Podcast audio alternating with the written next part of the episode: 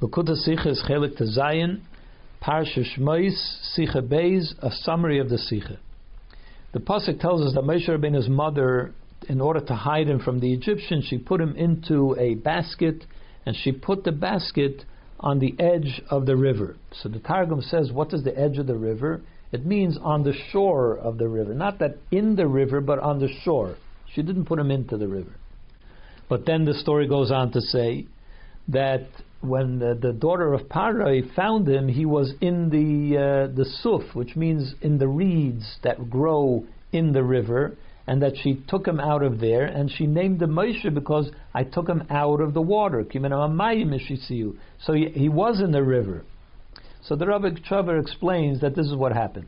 Since the the Mitzrayim, the Egyptians, worshipped the Nile River as an Avodah therefore Yocheved was not permitted even to save Moshe's life by putting him into the river because you're not allowed to use Avodah Zarah even to save a life. Therefore, she put him outside the river, on the shore. But then, when the daughter of Pare came to wash in the river, as the pasuk says, which our sages tell us means that she came to wash off the Avodah Zarah of her household, she divorced herself. She removed herself from that kind of Avodah Zarah. So the halacha is that when a goy dismisses their own Avodah does something to dismiss their Avodah it's mavatal the Avodah. It no longer has the status of Avodah and therefore, at that point, the basket could already be in the water to save Moshe from the Egyptians.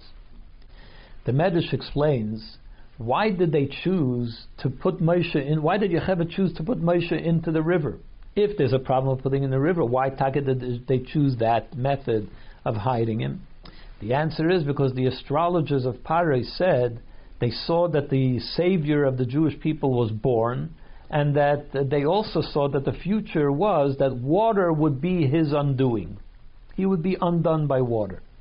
Which means, of course, what they saw was that the Mei Meriva, the water that Moshe Rabbeinu struck the rock instead of speaking to the rock to bring forth water, that was his undoing. That's why he didn't go into Eretz Yisrael and he died in the Midbar.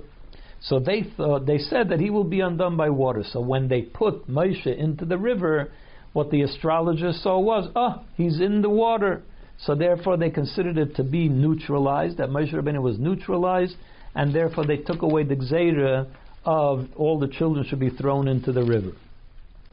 So since everything in the Torah is very specific and, and accurate, so therefore when we see that there are two events that came together around Moshe Rabbeinu, both the the bittul that they nullified, the daughter of Pharaoh nullified the Avodah and through this, and then the result was that the gzeira of kolabena uh, hayilid, every boy that is born should be thrown into the river. They came together because of Moshe Rabbeinu. So there must be a connection between these two, the Avodah of the Nile and the gzeira of kolabena uh, yilid.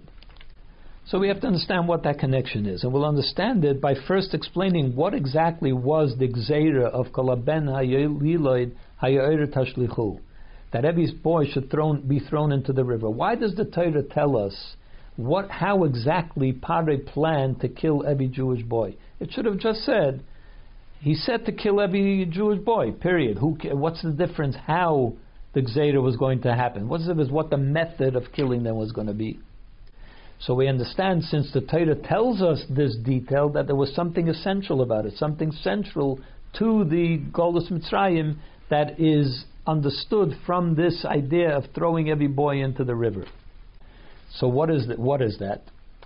What Pare was trying to accomplish here was this: the Egyptians worshipped the Nile. Why did they worship the Nile?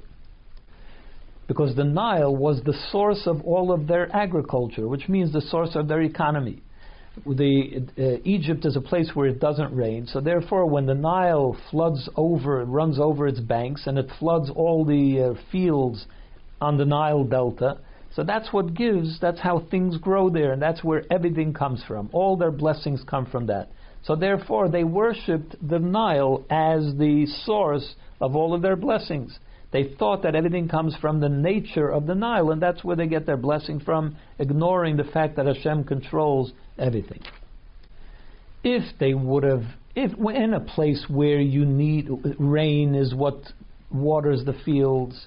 So then everybody knows you have to look upwards, you have to focus upwards, meaning heavenward, heavenward, in order to receive rain. You know that you're dependent on Hashem's blessing to give you the rain. But when everything seems to work so naturally from the river and that you don't have to look heavenward, so you can you make the river into the into the God, into the deity, into the Avodah. And that's what Pare wanted.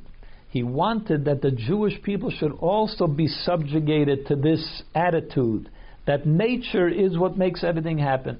Forget about Hashem, nature is what makes everything happen. That was the meaning of that Gezerah that Kol Abena Yiloid Haya'ira submerge him, um, drown him in this philosophy. In order for Pare's philosophy to be able to penetrate the Jewish mind, it couldn't have happened when the Yidden lived in Eretz Yisrael. Because when they lived in Eretz Yisrael, as we said, you, they were cognizant of the fact that it came, the rain is dependent on Hashem, and so there's no way that you can imagine that you could ignore that fact. So you can't be convinced that everything comes from nature. So it had to happen first when they came down to Mitzrayim.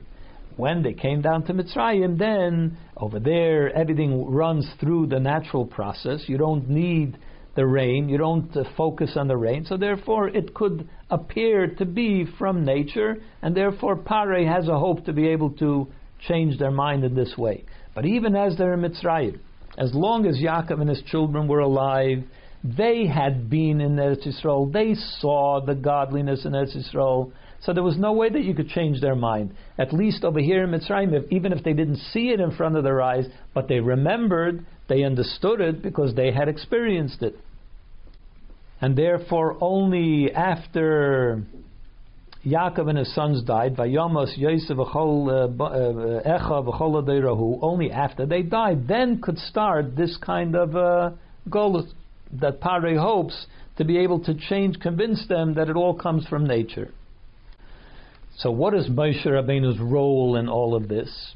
Moshe Rabbeinu is the Raya Mehemna, which means, in the simple me- meaning, it means he is the faithful shepherd of the Jewish people, but it also means that he is the one that sh- that feeds them, like a shepherd feeds his flock.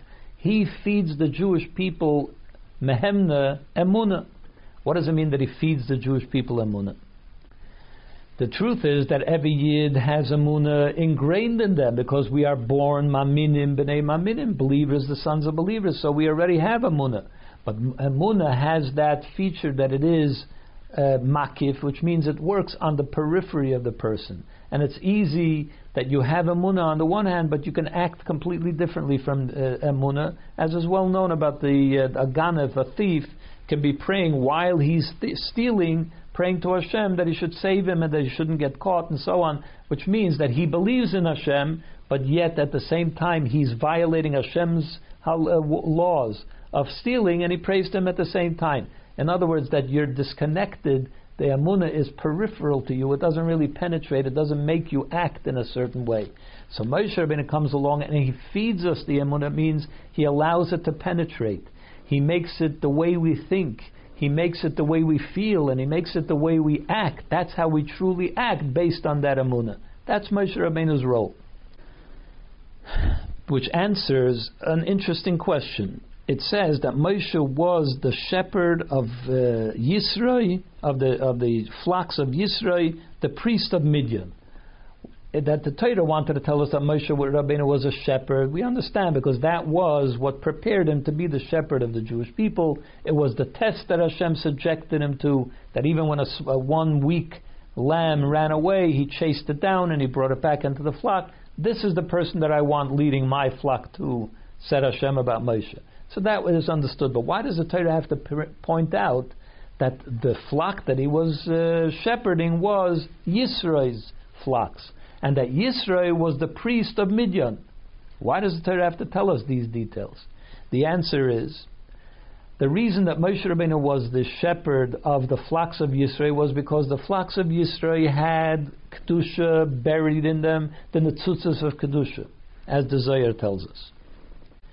And Moshe Rabbeinu had the power that even the Kedusha that was so far flung that it was buried in the sheep of the, the head priest of Midian, who was the kind of priest that had worshipped every kind of Avodah Zarah in the world, as the Medrash says. Even those sparks of Kedusha that are that far away, he was the right person to be able to go down to Mitzrayim, where the Yidden were so removed from Kedusha, they couldn't, not that they didn't see Kedusha, they couldn't even remember Kedusha, they didn't even imagine Kedusha anymore. He had to bring them up and he had to feed them the uh, Emunah as well. And that's the connection between the two gzeira, the two things that were bottled. Once Moshe Rabbeinu, the, the gzeira of the uh, of the river was that we have to submerge the Yidden into this uh, foreign philosophy of nature is is to be worshipped. Moshe Rabbeinu, once he came along, once he was born, and he was brought down to the river to battle, do battle with the river, as soon as he came, he was able to neutralize that kind of belief that nature is paramount and that he brought, he was mavatal that gzeira because he was the, the one that fed emunah to the Jewish people. Since we are commanded to remember Yetzias Mitzrayim every day, in other words, that it's something that is relevant to us every day, these three levels that we just talked about, the Yidden as they were in Eretz Yisrael, then as they came down to Mitzrayim, but they still remembered Eretz Yisrael, and then when they were disconnected from Eretz Yisrael and submerged into Mitzrayim, is something that we experience every day as well. The order of a person's uh, day, as the Shulchan Aruch says, is first you start with davening. You go to the Beis HaKnesses and you daven. Then from there you go to the Beis HaMedrash to learn Torah. And from there you go to do, go about your daily business, your uh, worldly business. So when a yid is davening, so he is in a state of bittul, and he's uh, uh, thinking about Hashem, and not only thinking about Hashem, but he's experiencing Hashem, similar to the way the yidden saw godliness in Eretz Yisrael. But then you have to go to the base to the base medrash, and when you're learning, so then already you're uh, you're applying your own seichel to the learning. So that becomes it could be a dangerous uh, time because a person can also misuse his own seichel and Torah, and to be convinced that this uh, comes from him, and that and it, forget that Hashem is within the Torah. You can start ignoring the Hashem. So there, but the davening illuminates the way you learn your Torah, and therefore allows you to learn Torah in the right way. Then you go down to the business, and over there, not only do you not see Elokus, but it's even hard to remember Elokus because you're thinking about your business, you're thinking about the activities you're doing. So it's not even in your mind anymore. But because you awaken the Moshe Rabbeinu within yourself, so therefore it gives you the emunah, and you see Hashem's hand in every move that you make. You begin to recognize that Hashem is controlling everything in your life and everything in your business, and that's what keeps you close and keeps you on the right path. So therefore, when a person goes about his business every day, you have to know that going away from davening and learning, that is something that you have to you have to do it because Shulchan Aruch says you have to do it. But you have to just like the Yidden went to Mitzrayim, the the it says onus al they went against their will. So also when you go away from davening and learning and you go out into the business world, into the worldly world, you have to do it only because Hashem commands it, not because you have an interest in it. On the other hand, you have to know that there's nothing to be afraid of. It, it, will not overwhelm you. Even though you don't see Elokus and you don't uh, even uh, remember Elokus in that situation, but because you have a Moshe Rabbeinu Shubanafshe, you have this faith which can get you through even the most difficult time, and through this Geula Hapratis that you experience in your own life, it'll lead to the Geula Klolis that all Yidden will be redeemed through Mashiach Tzidkenu.